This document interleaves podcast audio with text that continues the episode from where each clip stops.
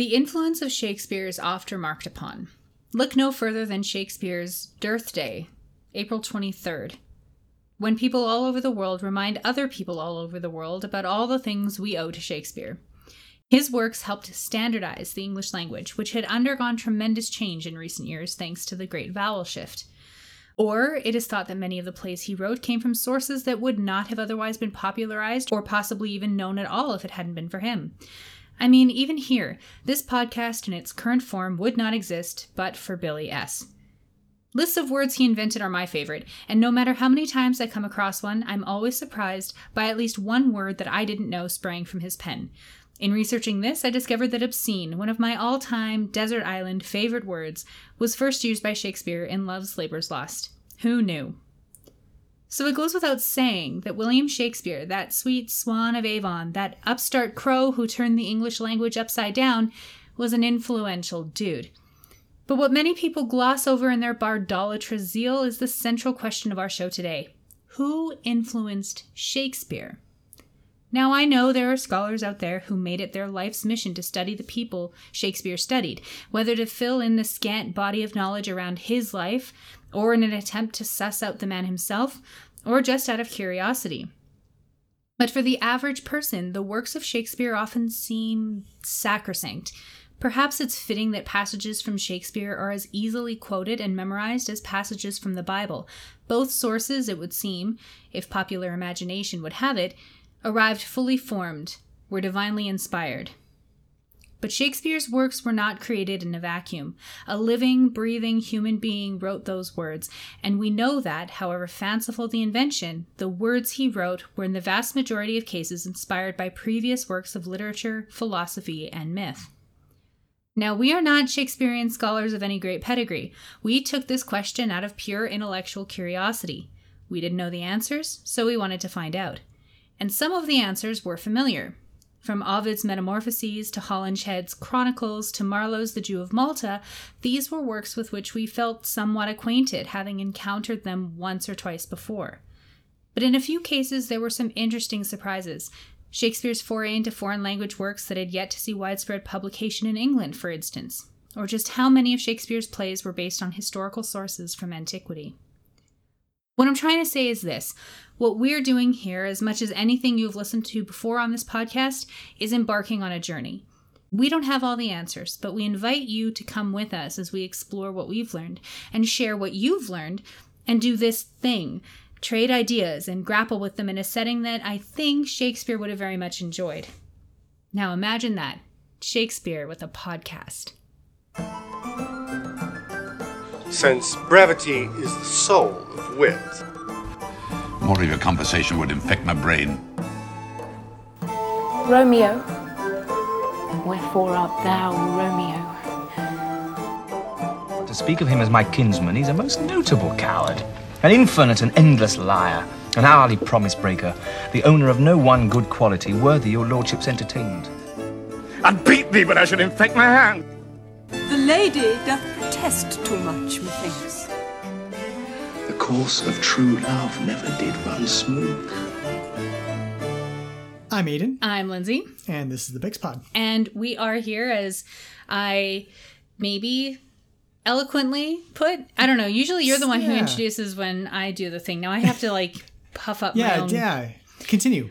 Continue puffing away, Lindsay. what I what I uh, explained in my intro, we're looking at the influences that influenced Shakespeare. Mm-hmm the and, source materials, yeah. the, the inspiration, the uh, previous works that uh, became Shakespearean. Yeah. Uh, through the various works of the bard himself. Yeah, and um, and as I said, also this is not something that we were particularly well versed in before. Not that we're well versed in anything we're talking about. Oh. We pass it off as like we're we know what we're talking about. Well, most we try of the time, to. Yeah, most yeah, of the time, an attempt is made.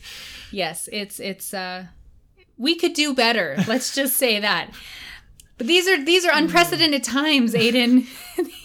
wow, way to lean on that crux there, Lindsay. You That's know good. how it is. Um, but yeah, we're, we're we're not the experts, um, and we really didn't even consult with many of the experts in this case. We we we kind of did a smattering of approaches in terms of how we wanted to to talk about this. Well, and I think it's because this podcast we hope you're listening to it, you know, before the lockdowns, you were listening to it on your commute to work or on your lunch break. Um, maybe you're listening to it while you're doing the dishes. This isn't meant to be scholarly research. We don't want to bore people to death with a list of sources, you know, listed in MLA format, you know, that people are going to go and, and write their doctoral theses on. God, I hope you're not using our podcast for your doctoral Yeah, thesis. you will have problems when you are defending that thing. but so so we wanted to keep it entertaining and we wanted to keep it in a format that would allow people casual listeners like yourselves to uh, listen at leisure and not have to deep dive as much into the nitty gritty dates and page numbers and obscure uh, medieval references or earlier yeah, as right well as the the academic guesswork that really goes into a lot of this, which we've kind of found as we were exploring uh, Yeah. the the sources of Shakespeare's plays, of especially. course, we know that there's not a lot of information about Shakespeare himself. So we are leaning on a lot of um, presumptions, I guess, about Mm-hmm. what Shakespeare's upbringing was like and what his early schooling are like or was like. Um, well really the whole thing like Yeah. it, like it is one thing to say uh as we will many times throughout this this episode is that uh there was this work that existed Yes, and that there's too. proof that England had a copy of it therefore Shakespeare used it in some way yeah. there's a lot of presumptive things about that whereas there there no one knows no one knows exactly where uh Shakespeare got his ideas. There's obviously a lot of evidence to Mm-hmm. support certain uh, sources, uh, but there's also other things that you think, oh, well, this scene is just like this other scene in this Italian play from 50 years earlier. Mm-hmm. Therefore, Shakespeare must have traveled to Italy and seen it in the original setting in Verona. And, and then like, taught himself Italian in order to read the original text. Yes. Like there there are people who go that route, and Yeah. that's not the route that we're taking. Although well, some of the information that we are going to present to you is sourced from people who have gone that route. So, Yeah. but we we wanted to keep it simple, I think, and so in order to do that, we kind of broke down Shakespeare's life in a or his career, I guess, um, chronologically. So our first place where we want to jump in is, you know, as Maria von Trapp said, the very beginning in The Sound of Music. yeah. Right? No, I got the reference. You got the reference. Okay, good. Just we're not talking about his childhood. It's Well, like we're kind of talking about his youth and his education, Yeah, right? So, what would he have learned if he was a young boy, a West Country lad, you know, Warwickshire youth, Yes, going to a grammar school in the Tudor era, 1560s, 1570s? What would he have learned sitting down in one of those desks? Uh, the Bible. The Bible would have been absolutely one of the first things he would learn. this one thing is not in my notes, and it should have been absolutely. Oh, No, it in my is. It was It's your first thing in the It's notes. the first thing in the notes. I can't read. You're very smart there. Lindsay. Never underestimate the power of the church. That's also in my notes. It is- exactly, and it is true. I mean, if you think about it, uh, this especially uh, this is the early earlier years of the Anglican Church um, being in power and distributing Bibles in the vernacular. Uh, it is the you know it wasn't yet the King James Bible Yeah. that had become widespread, but uh, there were I think two or three different translations that had been done and were popular Yeah. in Elizabeth's time and and uh, Henry VIII as well. Uh, so you know there that that alone, the fact that there were English uh, versions of the Bible, he probably also would have studied a lot of the Latin yes. uh, version of the Bible as well in, in school because uh, you know you would have memorized your your Latin from probably the most commonly used source, which was the Bible. Um, but yeah, the fact that there was this this massively culturally important book in English for the first time. Finally available. Yeah. Yeah, finally first time. available for the for widespread use. I think is quite important. Yeah. Um, so yeah, the obviously they would have been reading and he would have been familiar with the stories of the Old and New Testament. Um and you mentioned Latin, reading the Latin text. I think uh, Latin and Greek were also being taught to some degree. Yeah. Um, they would have had, I mean, Latin is not commonly studied in Canada. I think in some United States, It's some schools in the United studied, States, yeah. it's still studied. Um, Greek, I, I don't think Greek, ancient Greek is taught unless you're, you know, taking a classics degree or something. Yeah, it's it's more of a post secondary thing at this. So point, this is some like honestly, yeah, post secondary. You know, this is something that um, people in like young adults and and adults are learning these languages that would have been taught um, at that same kind of level to grade schoolers, Yeah. what we would call grade schoolers. So Shakespeare would have gotten um, quite a good education at the the uh, King Edward School. King Edward School. I, I think it was, the King Yeah, Edward yeah. School. Um, in Latin and Greek and, and in the classic works of literature from ancient Rome and Greece. So Ovid, Virgil, uh, Plutarch. Plutarch, yeah. So a lot of these really great poets and playwrights and um, philosophers that come out of that the ancient classical world Mm-hmm. would have been taught to Shakespeare as soon as he was old enough to read. Yep. So the, those include books like Metamorphoses, which is one of the most commonly cited sources for a lot of Shakespeare. The Um, Aeneid. the Aeneid, yeah, uh, There, yeah, and even at this point, uh, there were some things of the translations of the Iliad coming over Yeah. from uh, the Arab world, uh, and they started been po- being popularized into English as well. Mm-hmm. So it wasn't just Greek and uh, and Latin as well, but there were some of the classics were being translated into English quite frequently as well. I have to wonder also, and and I, I don't have the information right in front of me, but would French have been considered something that people would have learned coming out of the Middle Ages? Yeah, French being everybody spoke French, yeah, and, stuff. I mean, I, I don't think it would have been as important as Latin, Greek, and and the yeah, more- English Bible, but Yeah, exactly. I think I don't think, especially for uh, the written word, I think it would have Yeah. been very secondary or well, tertiary, even quaternary. yes, Can't make up words like that. Uh, but yeah, it, perhaps someone, likely some people would have spoken it. Yeah. Uh, because there were still a lot of commercial ties Mm-hmm. between uh, the former English holdings in Yes. in France, and there was traders, and especially again once he's in London, you know, Yeah. he'd be exposed to Italian and French and all these other things. But that's that's further down the ride. Yeah, as a child, probably not, but yes, definitely the the Latin Greek. But because the only reason I, I wondered that is because there's a rich French literary tradition around, Mm-hmm. you know, the chivalry, the poems, and stuff like that that came out of the Middle Ages. But you don't even really need to go that far afield to get some of those great um, poetic works because you have this burgeoning literary scene, if you want to call it that, in England, Mm-hmm. starting with Chaucer. So Shakespeare would have probably encountered Chaucer at some point. Yep. Um, and Chaucer's Canterbury Tales, his poems Parliament of Fowls. Um, we Troilus know Cressida, we that know yeah, for sure. Troilus and Cressida became Troilus and Cressida, yeah, um, the play that Shakespeare wrote. yeah, Um, so that, and then Edmund Spenser, the Fairy Queen. Um, he obviously would have encountered Petrarch, maybe not as a young student, but in his youth, right? Yeah. He would have encountered, you know, in his early days, maybe in London, he would have encountered uh, uh, Petrarch. Did I say Plutarch before? no, We uh, said Plutarch, we said Plutarch earlier. is yes, Petrarch, the yes. Italian poet. Yeah. Yes. Yeah. The sonneteer, the one who who made the, uh, Petrarchan the sonnets. Petrarchan yeah, sonnet. exactly. So yes, the, these are these are really influential English texts, and you can imagine. I mean, it's nice to imagine, and here we are going into our speculation, but it's nice to imagine Shakespeare as a young man reading The Fairy Queen Mm-hmm. and thinking, "Man, the English language could this is this, rocks. This, this is, rad. awesome." Yeah, exactly. Right? Yeah. Or or reading the Canterbury Tales and seeing how you can weave humor and pathos and a bit of ethos and all of this Mm-hmm. into one meandering text that has a central focus and there's lots of really interesting characters that all hold their own in the Canterbury Tales.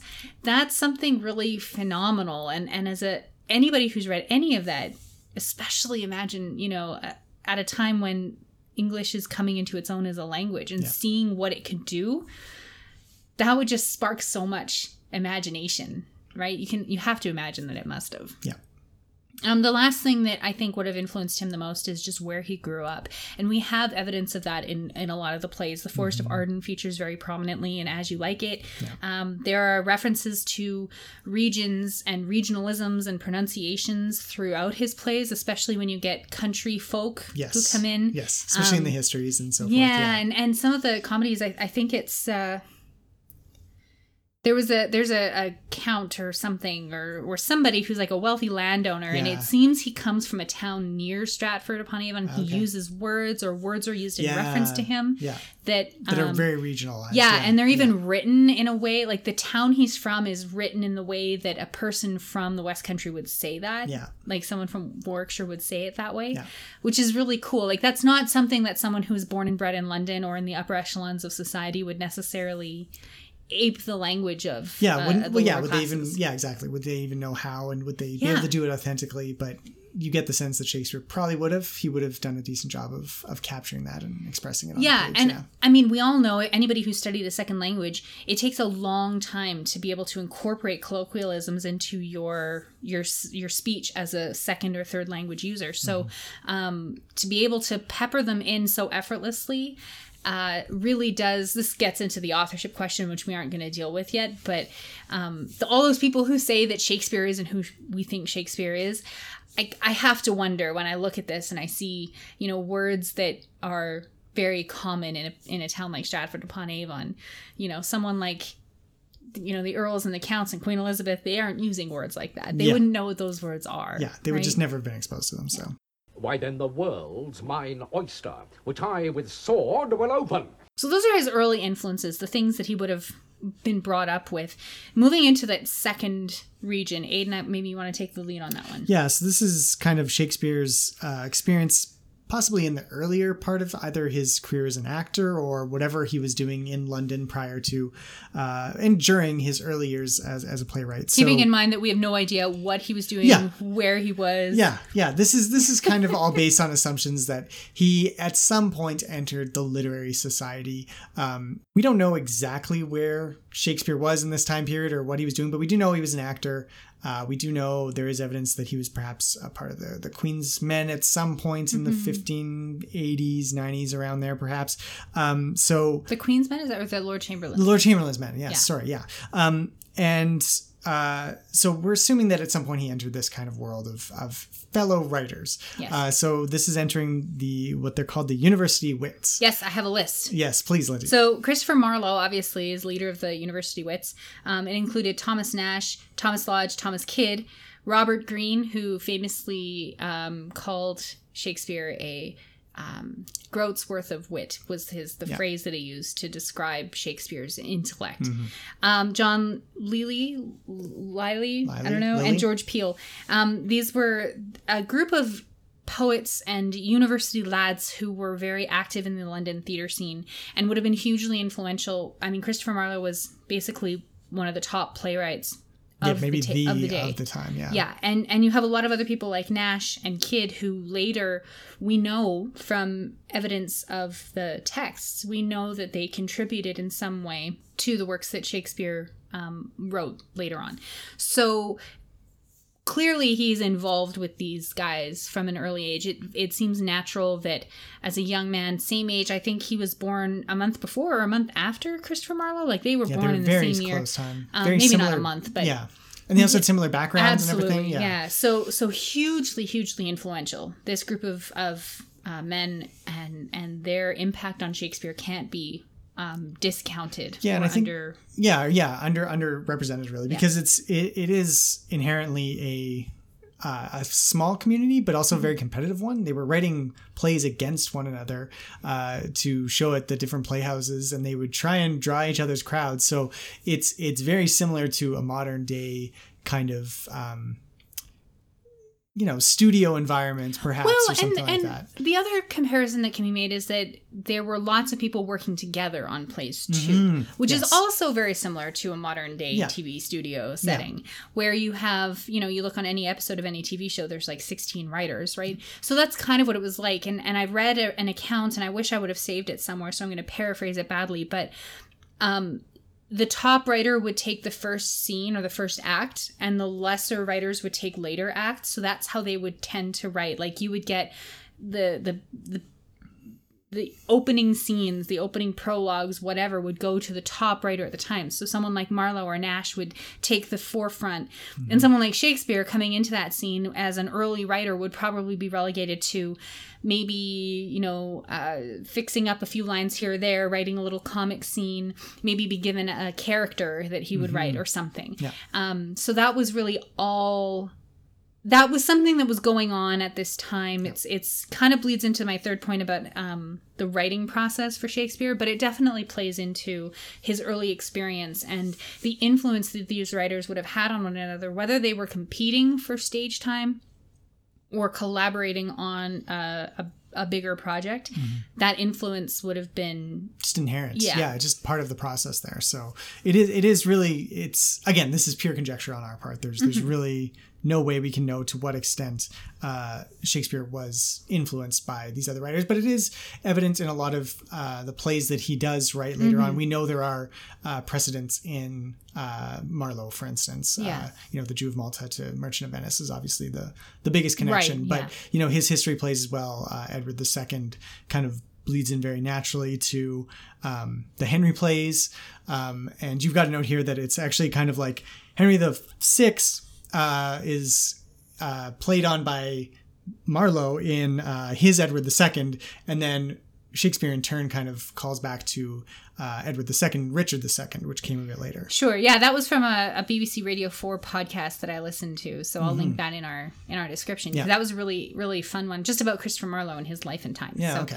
Uh, yeah, it's it's really fascinating the way that that that happened. It's something I really didn't know until I kind of researched it a bit. Mm-hmm. So it's like his early writing process, but as he gets into more of the, you know, the the established Shakespeare that we think and and yeah, the, the plays that we're getting to now Um, Yeah. in, our, in our chronology. This is yeah. this is Shakespeare the dramatist or Shakespeare the poet who has established himself in Mm-hmm. the London scene and and the things that he's drawing on there tend to be a lot more lofty. It's not just um necessarily happenstance things that he remembers from his childhood although that still plays a role. And it's not just stories he read as a schoolboy and it's not just oh i need to beat marlowe because of course we know marlowe died fairly young. So um it's it's not just that. We start looking at outside sources and looking at adaptations i guess you could call them or in a modern fandom kind of way like fan fiction. Yeah. you know you take an original source and you tweak it and you add your own characters and your own spin on things and then you present it as your own.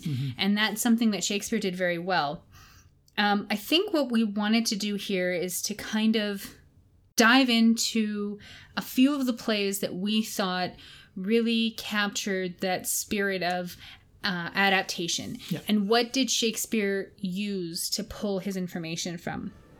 Methinks thou art a general offence, and every man should beat thee. I think thou was created for men to breathe themselves upon thee. Um, so the first play on our list is the Comedy of Errors. Yes, because it is one of the earliest plays, uh, and it is an outright adaptation. There's there's very little that Shakespeare added to it. It is uh, a Plautus play, so uh, traditional Latin uh, author. Again, this is probably one he would have studied as a child in school, so he would have been aware of it. They might have even put on the play at school, uh, potentially. Um, and it was also available in English, so it's quite easy to translate and so forth.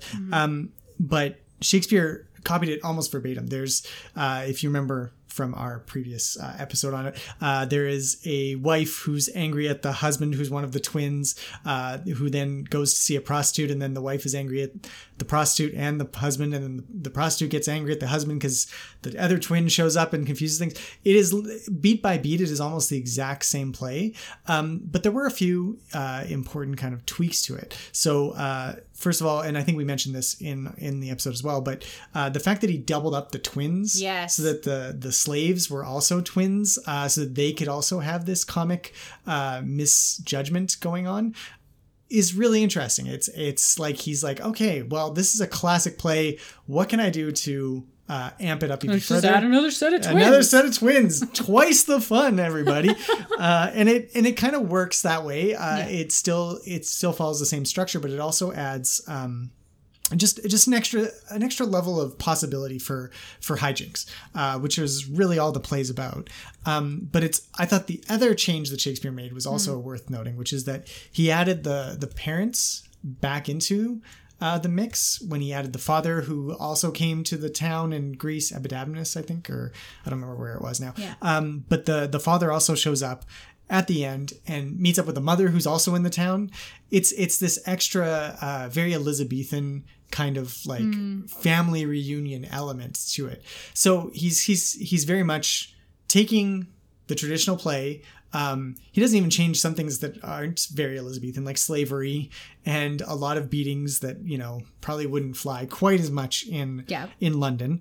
Uh, but he he knows that those ones will bring the laughs, and then he adds these these modern contemporary influences and thoughts and ideas. Um, and this is also one of the plays that was very focused on commercialism and the exchanging of things. So he's he's added these extra dynamic themes to a very very traditional play otherwise. Um, and I thought I think that's kind of a in my mind, Lindsay, I know you and I are going to disagree on this a little bit. I think uh, It's going to be our ancient bickerings. I, I think so, but uh, I think you know, I think that's one of the defining ways that Shakespeare operated was that he didn't reinvent any wheels. He added an extra, you know, screw to the hubcap kind of thing. But those they are very glittery screws that he's he's added, and they they improve the stability of the wheel as a whole uh, very very well. It's, I'm sorry for this metaphor; it is terrible. It's, but it's stuck on the chassis. Everything is really everything's solid on this thing now, uh, and I, I I think that's that's Okay. the comedy errors is kind of a good example of that. Okay. Uh, the next play that I wanted to talk about is The Midsummer Night's Dream, which we referenced in our episode a couple weeks. Well, it's been, been about a couple months Yeah. since the time we were releasing this one. Mhm. Um, it's one of his original plays. We might have said it was his only original play, but that's not entirely true. Yeah. There are, There and a even in others. this case, it's not really entirely true because he did borrow this. Like you should see my notes, like the list of places that he took inspiration from. Yeah, and pieces. Yeah, and and it's really cool. It's almost like he went to a literary junk sale and he was just like, "Yes, I'm going to take that piece there, and I'm going to put this piece on top of that piece, and I'm going to screw this onto the bottom, and I'm going to have a really cool play." And and when you look at all these pieces, it really does seem like it's it's not random necessarily because they all kind of come from uh, classical texts uh, or um, uh, you know sources that are very. I don't want to say they're from antiquity because they're not necessarily all that, Yeah, but but they're they focused have- on that kind of yeah, way distant past, kind of like Yeah. where magical things or can like happen. like they're and- yeah. mythological in a sense or something. so so he's drawing on on a deep wellspring of of knowledge that comes from a variety of sources. So for example, he's got. Um, Theseus and Hippolyta come from a translation of Plutarch's, uh, uh, or a translation of Plutarch. Theseus and Hippolyta also feature in Chaucer, so it's possible that Chaucer was also using original sources from Plutarch, which is the nature of the writing game. Yep. People all draw on the same sources sometimes. Uh, Pyramus and Thisbe obviously comes from Ovid's Metamorphosis. Um, Shakespeare's Oberon was influenced by uh, the book of Duke Huron of Bordeaux.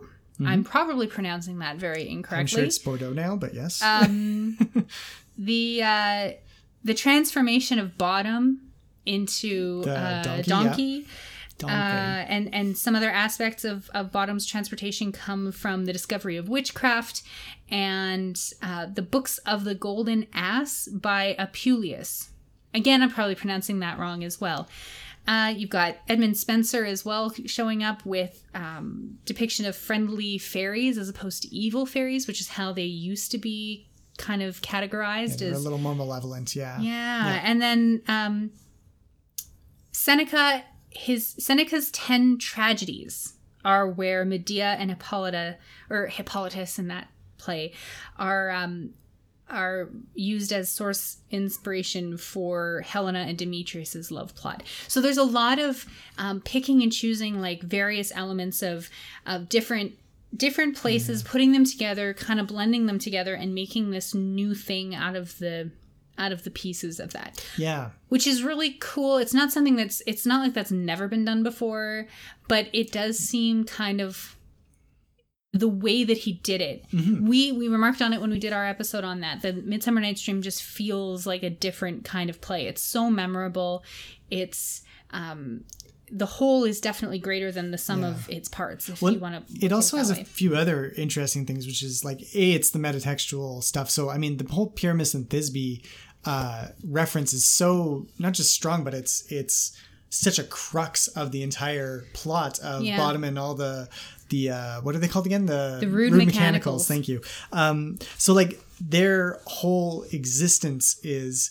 Um, predicated on this on everybody kind of understanding Pyramus and Thisbe. This Right. this story from antiquity, uh, all of Shakespeare's audience probably would have known it well enough. I mean, they they do a bit of hand holding, but um, it's not like it would have been totally off to left field. And Yeah. the fact that this is very close to Romeo and Juliet uh, Yes. is also very interesting. But also, I think uh, the one thing that shows up in Midsummer uh, that we vaguely touched on was uh, it feels like English woods.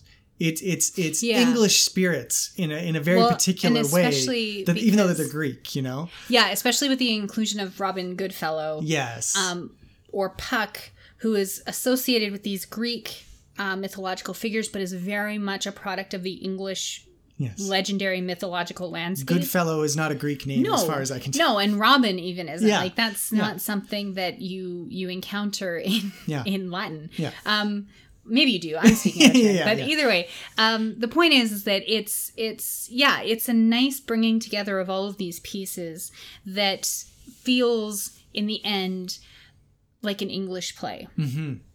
and it it has all those aspects of English drama that later inform the Restoration, uh, like comedies of error Mm-hmm. and uh, comedies of manner and that kind of thing that come out of the the Restoration period in the 17th century.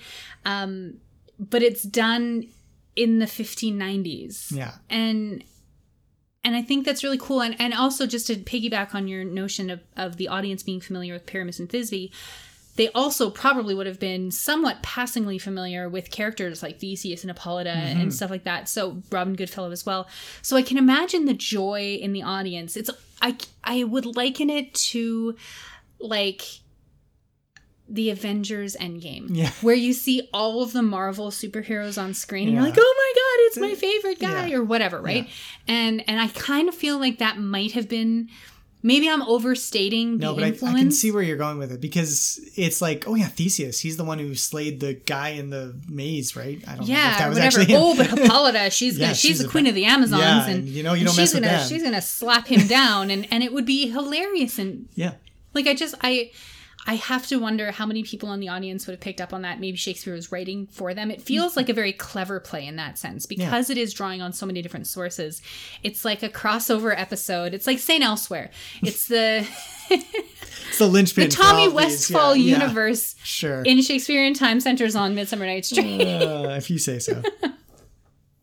Pyramus and Thisbe is a good segue into the next play that we're going to talk about, which is Romeo and Juliet. Mm-hmm. Yeah. Um, so Shakespeare's primary source for Romeo and Juliet was a poem by Arthur Brooke called "The Tragical History of Romeus and Juliet," Mm-hmm. written in about 1562. I did read this one. And I got really bored about a Yeah. third of the way through it, Yeah. just because, like, the story is beautiful and and it's written very well, but it's just not. I guess experiencing it as a play makes it different. You want to see Yes. this, you want to hear these characters speak. You don't just want lines of text thrown at you. Yeah. It may also be that I've been spending a lot of time on my computer, and so my eyes are just kind of just yeah, glazed like over. over. Yeah. But um, but it was interesting to see to read the original and to see some of the things that Shakespeare took and what he left behind, like conversations that are had between um, Benvolio and Romeo seem to come directly from not word for word, but very similar to what was in Brooke's Brooke's poem. But there are other things that are left behind, like for example, one big question that my students have always had whenever I teach Romeo and Juliet is why do the Capulets and Montagues hate each other so much? And in Brooke's play, um, it's because they don't like each other's. They're they're envious of each other's port. In Verona, which has no port, Yes. unless they're talking about the wine. But I don't think that's the case. I think it's just a, a case of some Englishmen not understanding the Well, geography of Italy. Exactly. Well, and it's it's interesting because the the that uh, that poem is itself based on uh, the Italian original source Yes. material, which was a kind of like a novella type. uh, Julieta piece. e Romeo. A Romeo. Uh, A novella, yeah. so from 1554, so Yeah. even earlier. Um, and it's it's kind of like again these are these are things that are just getting passed from culture to culture, and things are getting mis- Lost in lost in translation. translation and misappropriated and just just changed for uh, oh well they don't know where uh, this other town is that's Yeah. actually has a port so Right.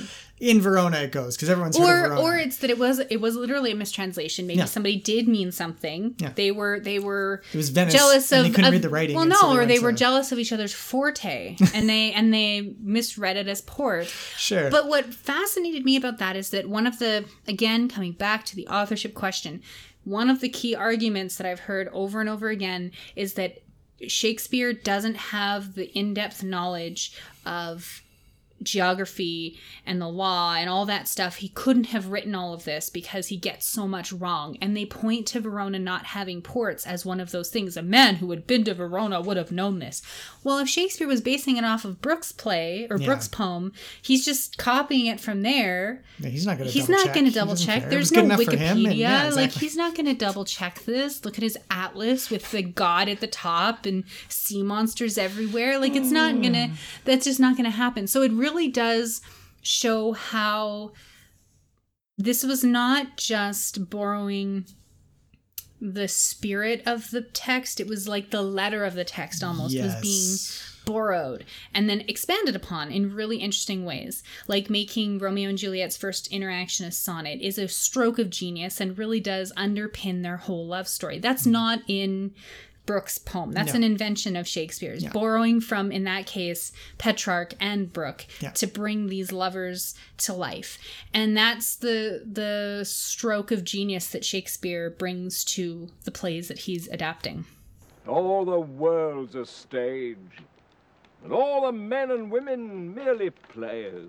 Uh, the next play is also one that I researched, so sorry, you're going to have to hear my voice for a little while longer. Quite, quite all right. Um, the Merchant of Venice. Mhm. Uh, we already mentioned that um, there's a striking resemblance to many aspects of Marlowe's The Jew of Malta. Um, what's probably happened is that both of those. Marlowe and Shakespeare were basing their plays off of an earlier play from the 14th century by Giovanni Fiorentino, um, called Il Pecorone or The Simpleton. And it was published in England in about 1565. So fairly recently, it would have been hot off the presses uh, for these young writers at the time. There was no English translation, though, that existed for Shakespeare to use. So, which is interesting. I don't know about Marlowe's history, if he spoke Italian or had somebody translate Yeah. it for him, for him to get that um, information from. Um, but it's possible that Shakespeare had a copy translated for him. More likely, I think personally, is that he heard the play or heard Marlowe talking about writing The Jew of Malta and took that story and, and expanded on it, or heard the original story and remembered it and expanded on it later. Um, just because there was no English translation available for Shakespeare doesn't mean that he couldn't have used that source in some way, even if it was secondhand. Yeah, and, Um, and that's an interesting thing that we didn't mention in our earlier kind of catalog of where he was getting his ideas. But there is also just the very distinct possibility that a lot of these ideas were passed on orally, whether that was literally, Yeah. oh, I heard, I saw this play, I went to Italy and I saw this amazing play. I'll tell you all about it Yeah. over a over an ale at you know some the Rose or whatever place it would be, or uh, it's literally uh, these are just stories passed on from person to person, Mhm. and uh, there's a lot of evidence of Shakespeare using archetypes. Um, in fact. Uh, one of the ones we're not talking about here, but I did uh, do a bit of research was uh, Taming of the Shrew.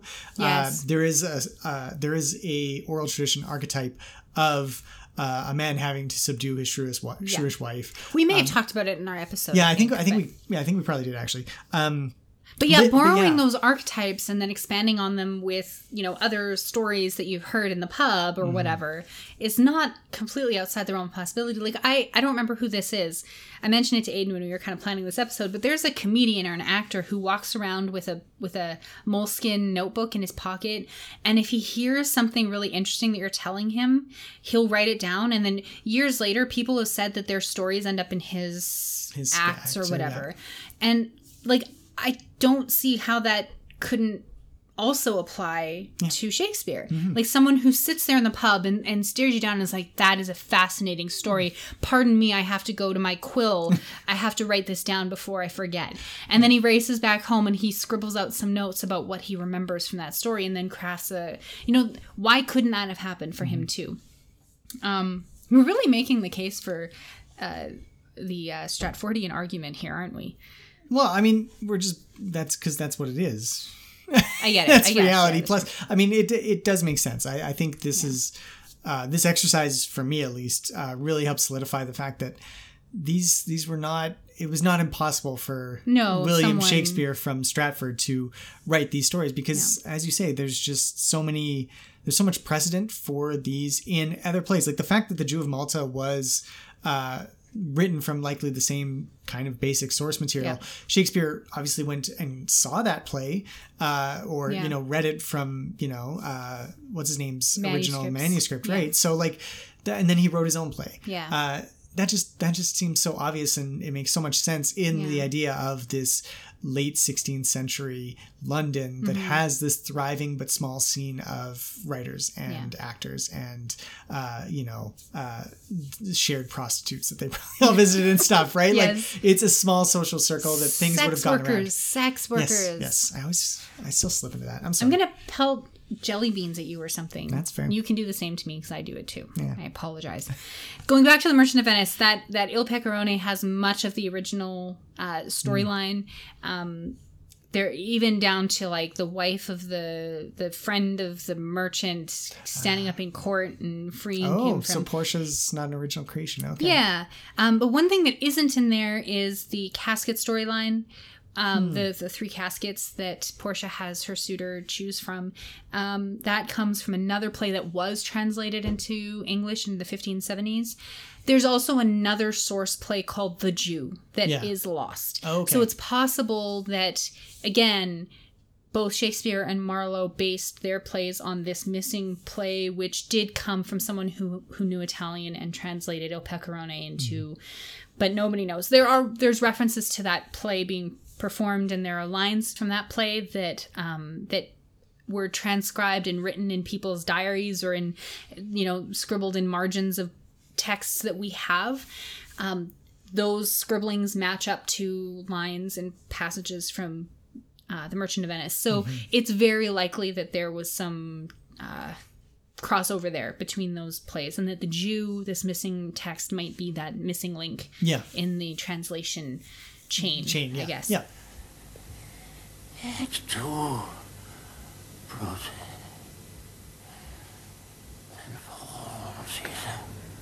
Uh, next time we wanted to talk about was Julius Caesar, um, and this one's kind of like. It, it, when I was reading about this one, I was very surprised by because they have a side by side comparison. It was mostly taken from Plutarch's Lives, so this is Okay. a book all about. Um, it's there are two sets of biographies of important characters from antiquity, um, and they're shown in contrast. So it's like Alexander the Great and then Caesar. Mm. Uh, and Plutarch was writing more as a moralist than anything, so it's it's kind of uh, similar to Shakespeare's treatment of history. It's it's not so much concerned with factual historical accuracy. It's very dramatic, and a lot of the drama in Julius Caesar is taken in some cases word for word from uh, the translation from, by Thomas North that was very popular uh, in Shakespeare's time. So uh, there's literally like some of the the lines that they had that Shakespeare puts in characters' mouths is straight from the text uh, with just some like grammatical variation in order to make it a dialogue as opposed to a narrative description. Um, but you know, there's the soothsayer. Yeah. There's uh, you know, being beware in the Ides of March. Um, there's uh, there's yeah, there's just there's so many similarities that it's it's another instance of Shakespeare kind of very uh, directly taking from a, a, a- an official source and then putting a spin on it. Um, and most of the deviations that he kind of does get into, um, they're they're there for dramatic effect. Like they simplify the timeline.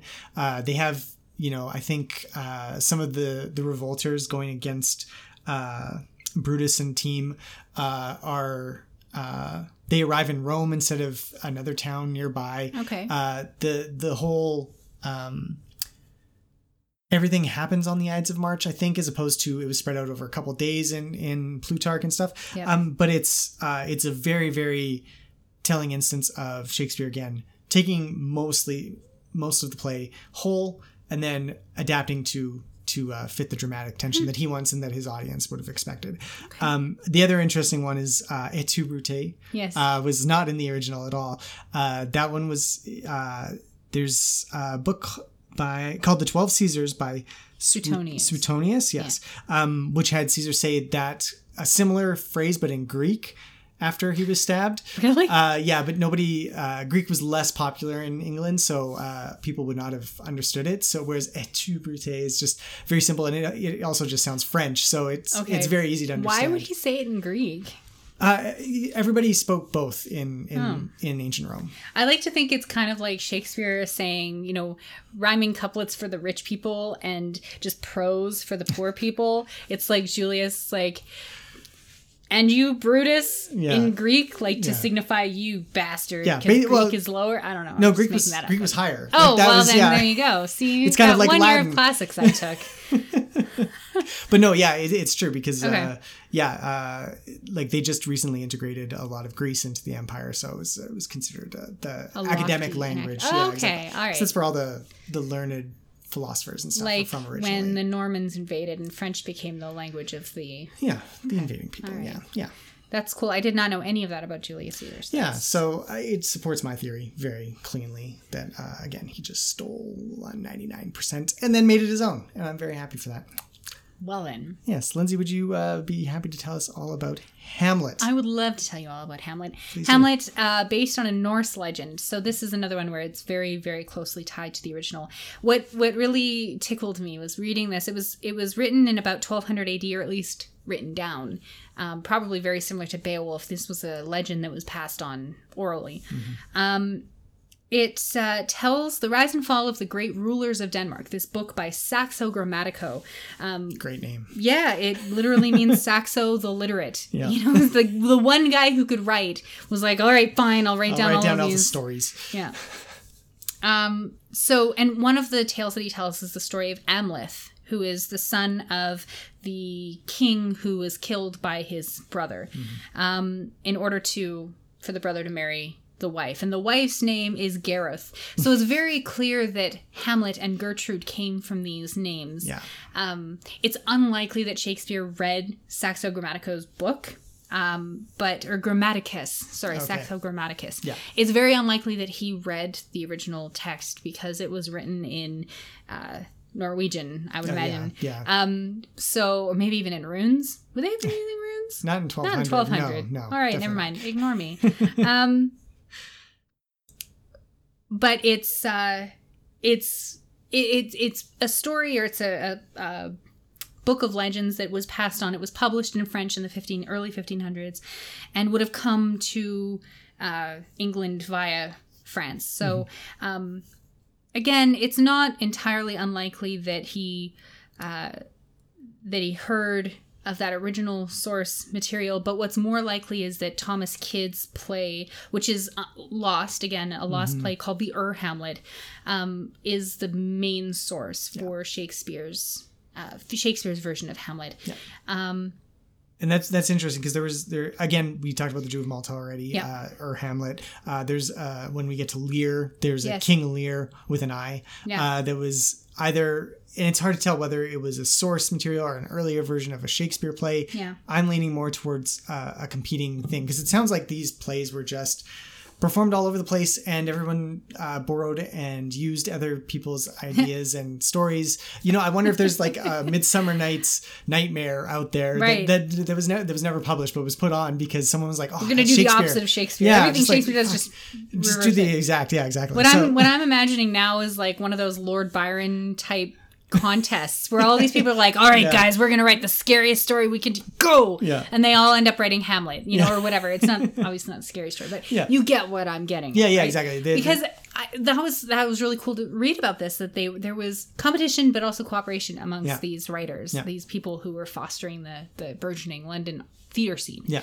So yeah, entirely possible that Thomas Kyd's play was being put on contemporaneously, or at least within, you know, the very very recent memory of people who later saw Hamlet or after, Yeah. right? But I mean, the fact that I mean, it's it's kind of sad that we uh, that uh, that play doesn't exist because I think it'd be just an interesting comparison. I, I think that's something we'll have to do, Lindsay. At one point, is is do a, a, a play where there are two sources and we can Yeah. read both and then Yeah. do a comparison of like. Okay, this was also a very good play, but it's very different. How does that compare to Shakespeare's? And what did he add? What did he take away uh, in the specifics? Because I mean, I've out of all these things that we've talked about, I've only read Troilus and Cressida from Chaucer, which we're not even getting into here. Um, but that's the only one I've read all the way through from start to finish, uh, and then also seen the Shakespeare. So I think it'd be a worthwhile standalone episode, perhaps. We'll do that in the, the future part two of this episode. sounds like a lot of work. Aidan. It's Sounds like a lot reading, two plays and then watching one of them because this other one will never be put on. Maybe, maybe there's well, a no. This play. is this is what's interesting is that um, there is a, a play that was written based on Amleth. And it mm. has been put on, and in fact, it was ah. filmed. And I want to say Helen Mirren was in it, but I could be wrong on that. as Um, Gertrude as? Gertrude, yes. Huh. So, or it's Geruth, right? Yeah, Because yeah, it uses the original, Yeah. the, and it's the original Norse play. But I mean, obviously, you look at that and you're like, that's Hamlet. What Shakespeare does is he takes that play, which doesn't end as badly. I think, I think Amleth does rise to sit on the throne at the end. yeah.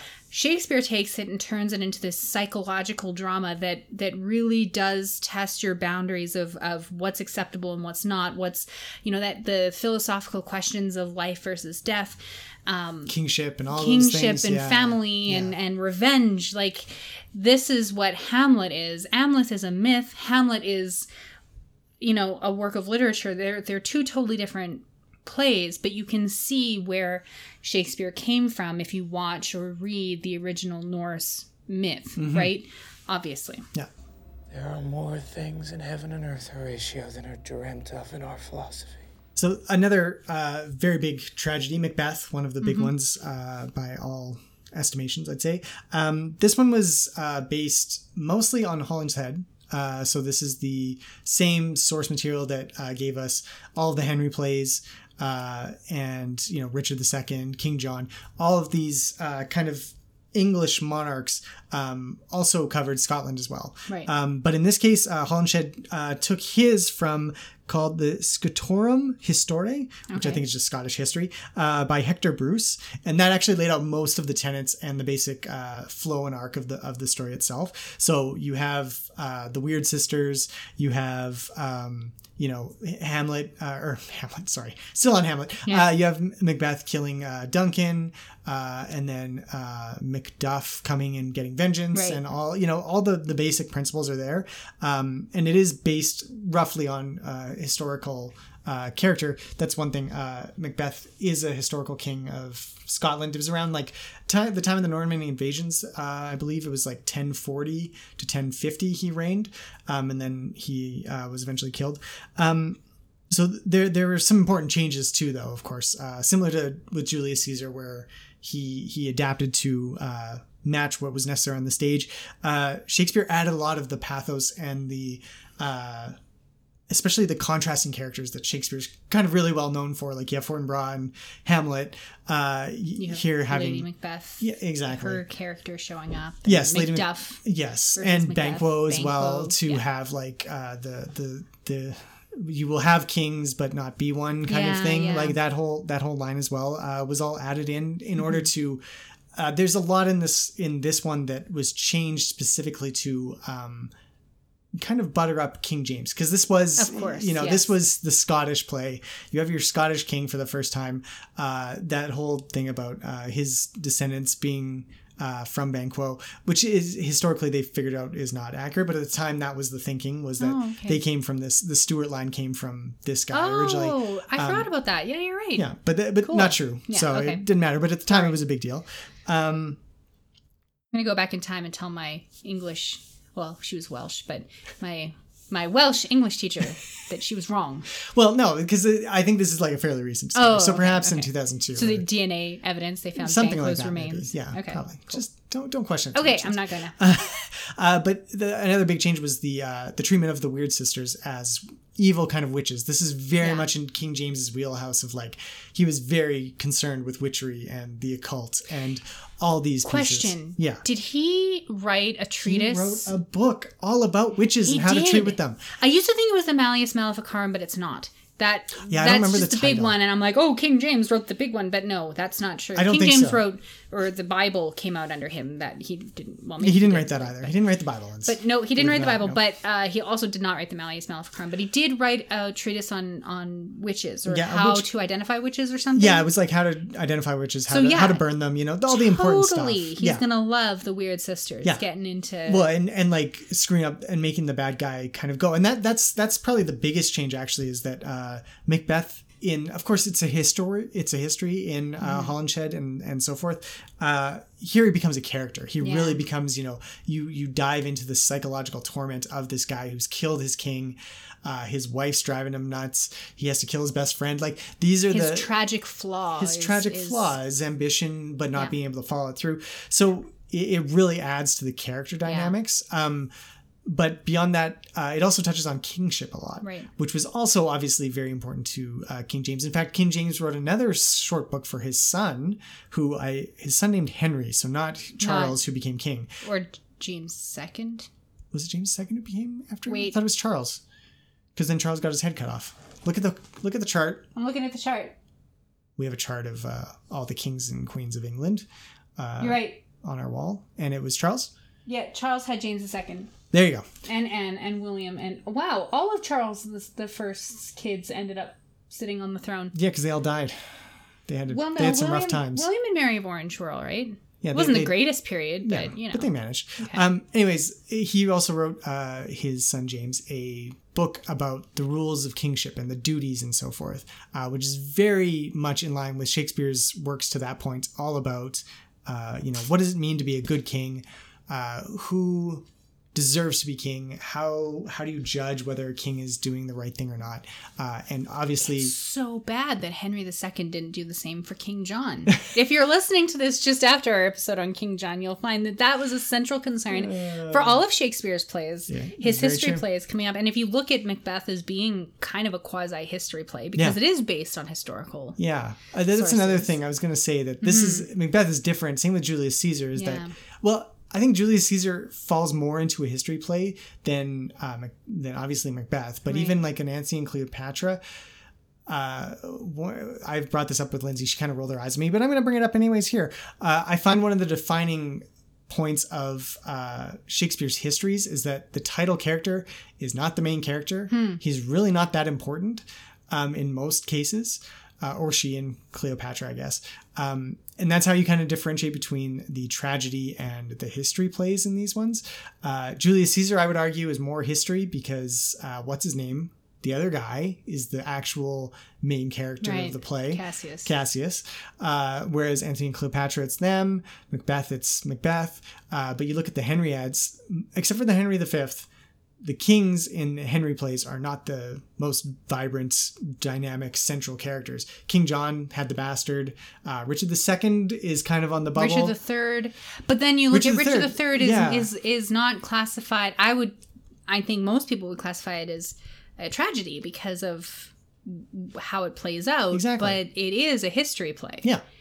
So it's so, So, it, so those okay. the, the, that's one of the defining features for me, and I think it's it's interesting that Macbeth so heavily skews towards no no we're gonna turn this guy into a character we're gonna focus on him and his uh, his experiences as king of Scotland. Mm-hmm. Why, some are born great, some achieve greatness, and some have greatness thrown upon them. Um, your last play that you want to talk about is uh, King Lear, which you mentioned at another source was spelt with an I. Where does the I go in Lear? Uh, L. E I R. L E I R. That's not how you spell anything. Well, it is in England because uh, King Lear is actually uh, they think the founding father of Lech- Leicester. Leicester. Leicester. Oh, Leicester, so, as you would actually oh say it my if you God, read it's it out loud. not. Obviously but not, that but- makes sense. So King Lear, L E I for. Leicester, L E I Yes. Chester. Yeah. Nice. I see what you did Yeah, there, so- England. That's smart.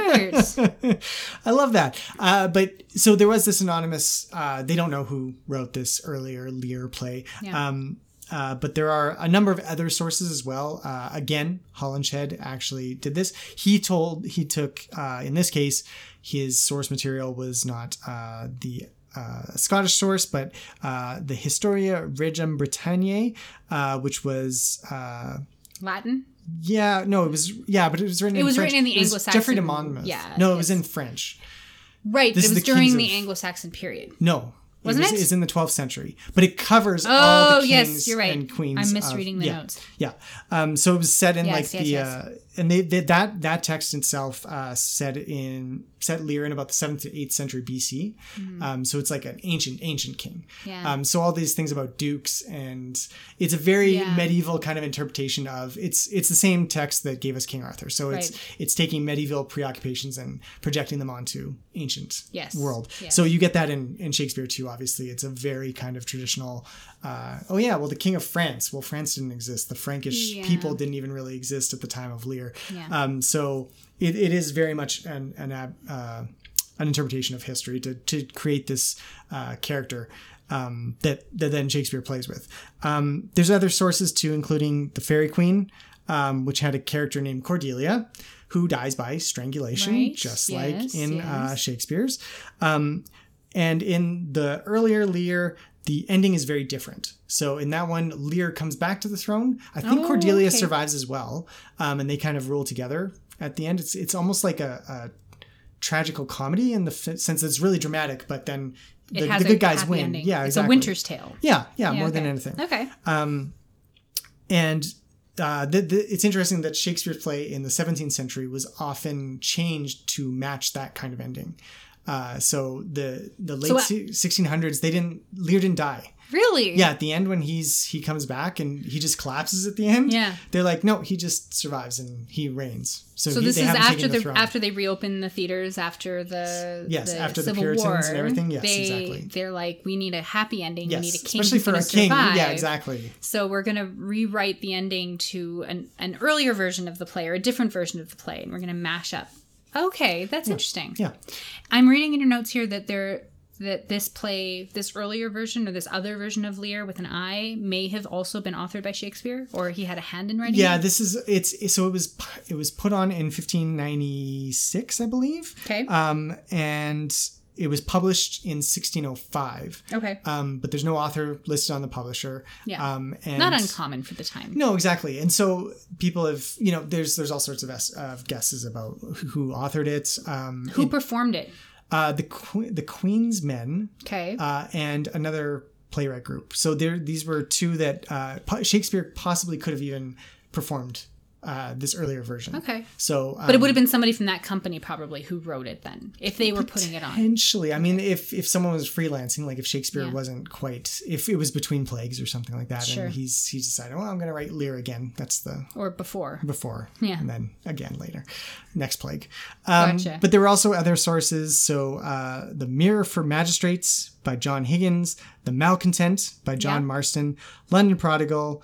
Uh, what Michel else? de Montaigne's essays, I did read a lot about that. Yeah. Um, which were translated into English in this the yeah, early 1600s. Yeah, so around the time Shakespeare would have been writing this, and all these ones contribute like either uh, individual scenes or descriptions of things, or uh, it, kind of provide archetypes for characters. So, so, these like are like Midsummer Night's Dream, picking and choosing from various places Well- to flesh out this world that he's creating. potentially all these ones are, are again they're they're they're kind of tangential sources and Okay. tangential influences. So, are we to say that definitely the uh, the the historical description of Ireland and of Britain, which is Yes. uh, a, a historical thing by William Harrison from 1577. Did Shakespeare definitely read that and say like, Yeah, no, yeah, no. no, I'm definitely going to use that in my Lear? Like, potentially not, right? But here's the thing that we're that we're maybe glossing over a bit is how much are these things part of common vernacular and Yes. common Yes, exactly. We've mentioned it a little bit before, but it's worth bringing up again that you know all of these various sources of great kings from the past people are talking and and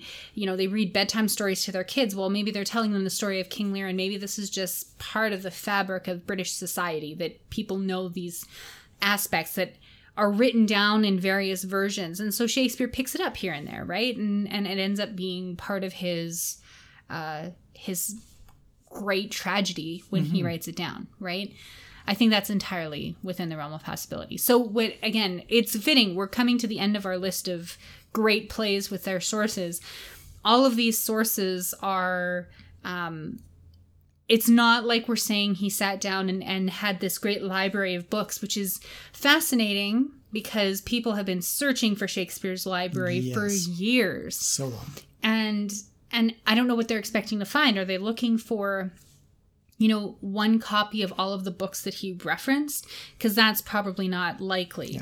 I would I would venture a guess that Shakespeare had more books would have had more books of fart jokes than he would have had books about need a book of fart jokes. well, I don't know. We throw in a have fart one, whenever it's so great. I mean, it's not like this isn't fair, unheard fair of. point. Fair point. But um, yeah. but that that leads to the one of the interesting things, Aidan, that you found in your research about um, we we've mentioned Raphael Holinshed's um, uh, history of chronicles, yeah, chronicles of, of the the Kings of England, kingdoms of England, Scotland, something. and Wales, or something like that. Yeah. But there's another version of the history of England that was also used Well, by a lot of these writers. Yes, and specifically Shakespeare in the Wars of the Roses. So it's called The Union of the Two Noble and Illustrious Families of Lancaster and York by, by Edward Hall. So this is a, a very dedicated one focused just on the, the Wars, of the Roses, period. So from Richard II on through to uh, Henry VII.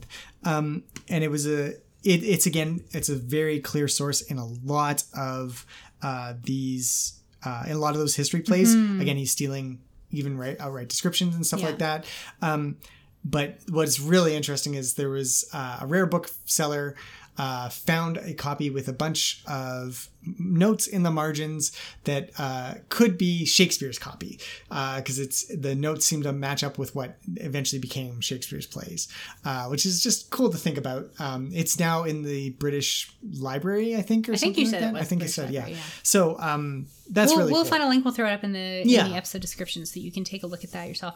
I, I haven't even looked at it. Do they have photos of the book? I, I didn't I didn't look it up either actually. Uh, I'm sure they must at this point. But I, I they, the the guy who found the book also wrote a book about his discovery of the Okay. book. So I'd actually almost be more interested to read that about how he found them, Yeah. uh, if he you know how he's connected them and all that. Well, there's another one. Just you know, I don't have the link handy, but I'll find it and put it on the episode description as well. But there were a couple of guys in New York, and I read this in either the Times or the New Yorker or something, where these two guys found this rare book that was, I think, sold by a book dealer in Ottawa or Montreal, and it it's a dictionary and it's from the 1500s and there are notes in the margins and words that have been scribbled in there that were coined by Shakespeare that are first found in Shakespeare. So people think this might have been Shakespeare's dictionary, which is a very romantic notion because Shakespeare, like I mentioned in my intro, invented you know anywhere from uh, like 400 words are uh, you know one of the counts of what i read Yeah. you know 470 some words is are what he invented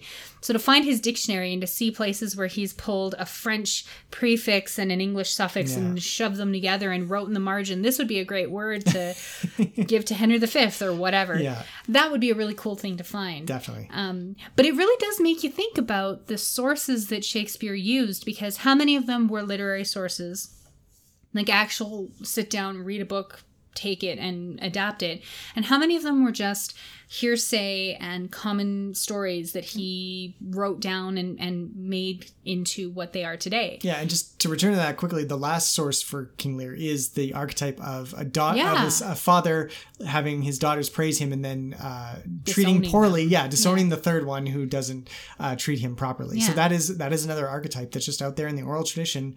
That you know it, it existed in the source material for Shakespeare, but the fact that it uh, it existed throughout history is, Yeah. is very indicative too. Yeah, so it, it's just it. I guess a word of caution maybe about looking Mhm. at the sources of Shakespeare. Like take them with maybe a little bit of a grain of salt, or or um or don't look at them as like the be all end all. Right? You have to look at the whole picture and and what writers tend to do and what what uh, playwrights tend to do and what actors tend to do and um and how do we interact with the literary traditions in which we grow as people. If I longer stay, we shall begin our ancient bickerings. So for our ancient bickerings today, I think the the question that we've kind of danced around a little bit here and there is, um, was Shakespeare stealing plays, stealing material, stealing stories, or is this an expression of creativity that um, that that is is totally acceptable? Um, so that's what that's what we're gonna go with with our ancient bickerings today. Yes. Um, Aidan, I'm going to pass it to you for the first one because this was your idea, and I Yeah. think I know what you're going to say. I think you do. Um, you're going to lose, so I think this uh, this will be this will be an interesting one. Well, I would just like to say that uh, Shakespeare was a thief. Uh, I've created a little chart where I went through and uh, just the first, all the plays we've looked at so far. He's called it the chart of thievery. It is a chart of thievery, and it is uh, every play that we've looked at, whether or not there was a direct plot that he uh, used Mm-hmm. and didn't change really much at all, and almost all of them are yes. In fact, the the very few that aren't, um, Titus Andronicus, by the way, Lindsay, if you're looking at the chart, is also stolen from a, a poem. Um, Love's Labor's Lost. Midsummer Night's Dream. Those are the only two that don't have anything. Uh, Taming of the Shrew potentially Yep. uh, is is a little more uh, likely to have been a somewhat original play. Um, but that's it. Out of how many we've done? 12, 13, 14 now? Um, very, very clear evidence that uh, Shakespeare didn't really write a, write a lot of original plots. And then when you scroll over to the other column that I've put in, did he steal individual scenes? Oh, yes. In almost all of them, the answer is yes. Uh, the only one, again, is Love's Labor's Lost, which we've talked about. That was a very unique kind of play, and we, we remarked on it as we were reading it, watching it, and talking about it. Um, but everywhere else, uh, yeah, he's stolen direct quotations, all sorts of things.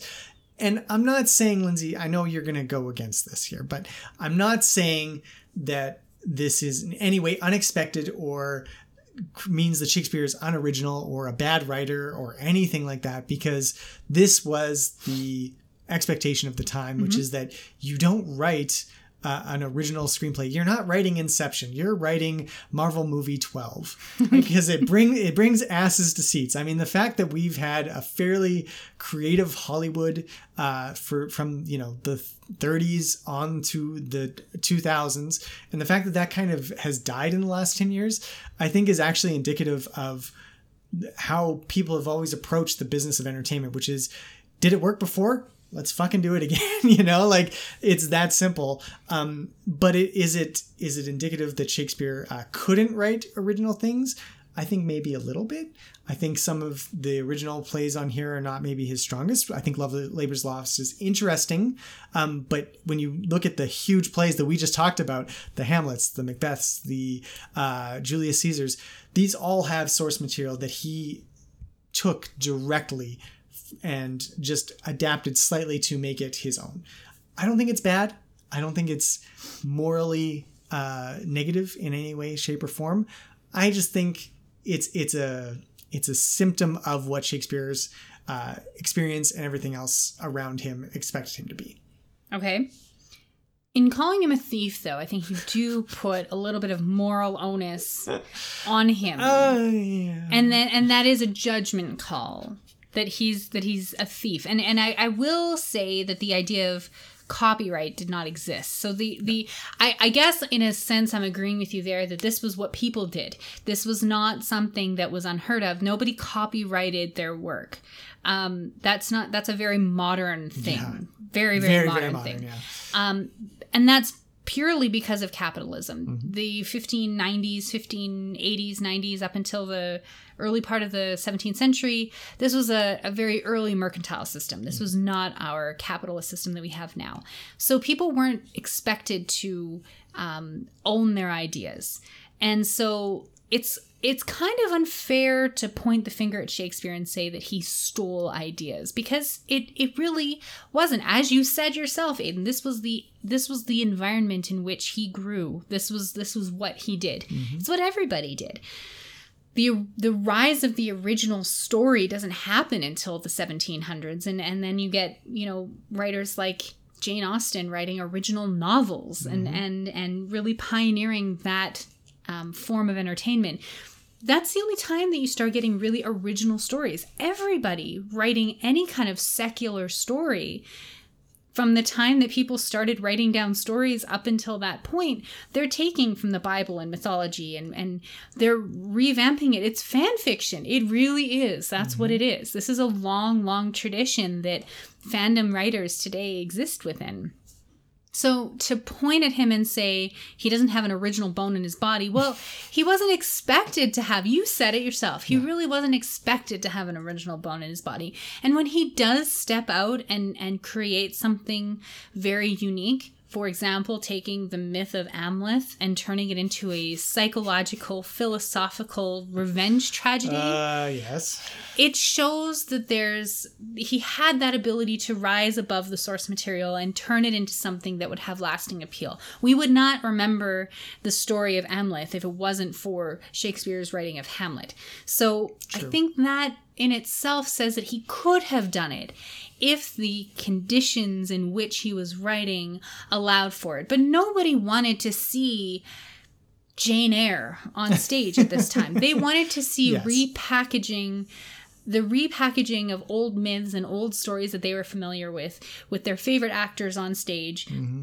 It's like it's exactly the same thing as going into a Marvel movie. It is. You and that's exactly what's wrong with Hollywood today in that they aren't doing anything different anymore. Yes. They are just doing the same thing. So I will I will counter your argument there With my own argument. with your own argument. I love it when nothing, you do that, nothing that these sequel studios are doing is original, and uh, and that's that's where I feel that the my sadness with Hollywood begins and ends. Yeah, and it's I think it's fair. I mean, I think we don't actually disagree that much. I just I uh I I, I it, it it I was alerted to it far more researching this. I, I thought Shakespeare had a few more original plots in his repertoire, um, and I didn't realize just how much reading that Julius Caesar passages, uh, comparing, you know, Yeah. what Caesar is saying and what's in the text, and they are nearly identical, uh, threw me for a bit of a loop because I thought there was a bit more of an adaptation to to what done. Well, and and I think when we when we look at Shakespeare as an as a an adaptator, Adapter. adapter. That He's like an is a word? AC/DC adapter Yes. for your your uh, laptop. Yeah, sure. Yep. Okay. Mm-hmm. If we look at Shakespeare as an adapter, um, it's it's maybe more akin to transliteration. No, that's not the word. It's like it's like I'm transcribing. It's a transcription service that puts a little flair on top. You know, But is is the English language's greatest writer just a transcriber? Well, but here's the thing because if you why do we not remember any of the original source material? Why is this something that we didn't know? So we had to return to that and do a bunch of research to find those source materials.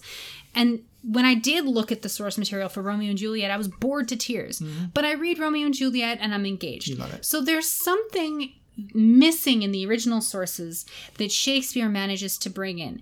And I think even someone who's not a fan of Shakespeare can see that there's something unique and special about it. So even though what was happening in Elizabethan England, especially when it comes to um, drama and what was being written in the drama circles, even if it is more like transcribing older sources and modernizing them and maybe putting a spin on it that makes it appealing to a modern audience.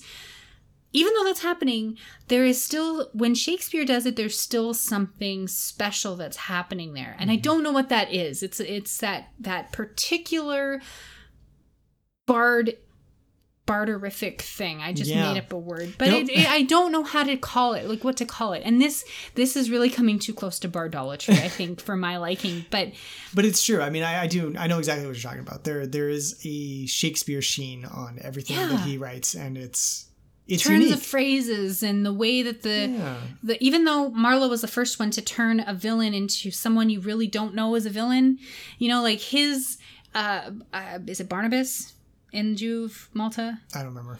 I don't remember either. Yeah. Or His- Dr. Faustus, you know, where it's like, like a yeah. character who is who is evil but has redeeming qualities, something that Marlowe does very well, and then Shakespeare just shines it to like that.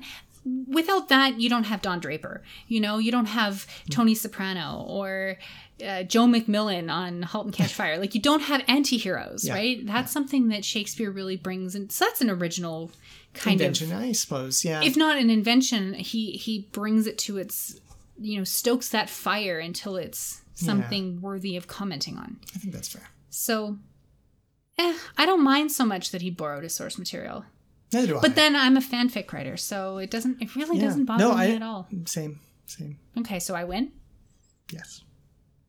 You heard it here folks Parting is such sweet sorrow that I shall say good night till it be morrow.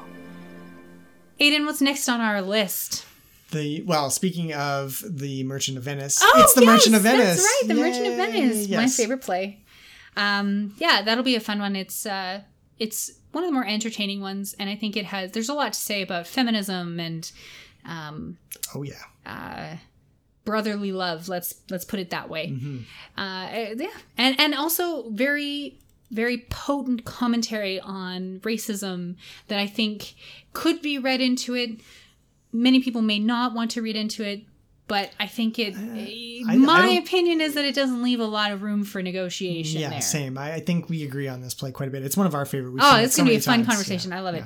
After that, we've got our topic play or a topic. Uh, episode and Episode. It's, it's shakespeare and the law because touching on obviously the merchant of venice very concerned with the law and uh, its its exertion of control over people and so forth so we're going to talk about considering neither one of us are legal scholars not either. even close but lindsay uh, just to lay the groundwork here lindsay did take a course Yes. in university I did. shakespeare and the law Yeah. uh, where you and a law student you as an english student as an Yeah, english there were major six. I- I'll briefly lay it out. There Yeah. were six English students, six law students, and we were paired up, and we had to argue the Merchant of Venice, Mm-hmm. um, whether or not Shylock.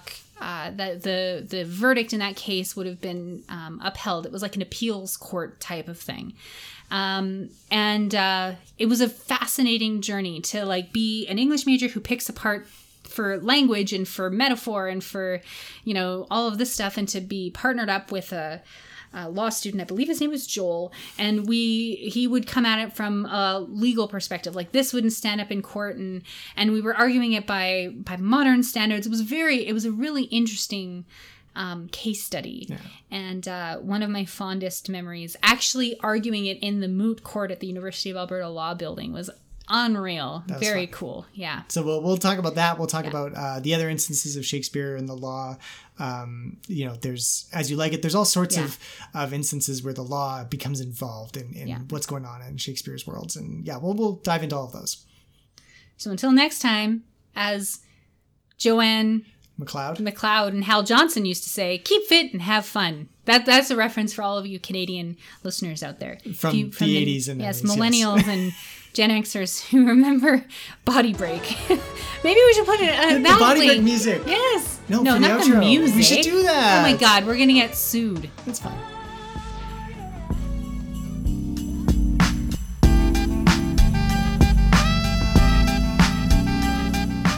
You can find all our episodes on iTunes, Spotify, Podbean, YouTube, or wherever you get your podcast fix. If you want to tell us what you think of Shakespeare, his plays, poems, or any of the topics we discuss, we'd love to hear from you. You can contact us on Twitter, that's at the BixPod, on Facebook at facebook.com slash thebixpod or by email at thebixpod at gmail.com.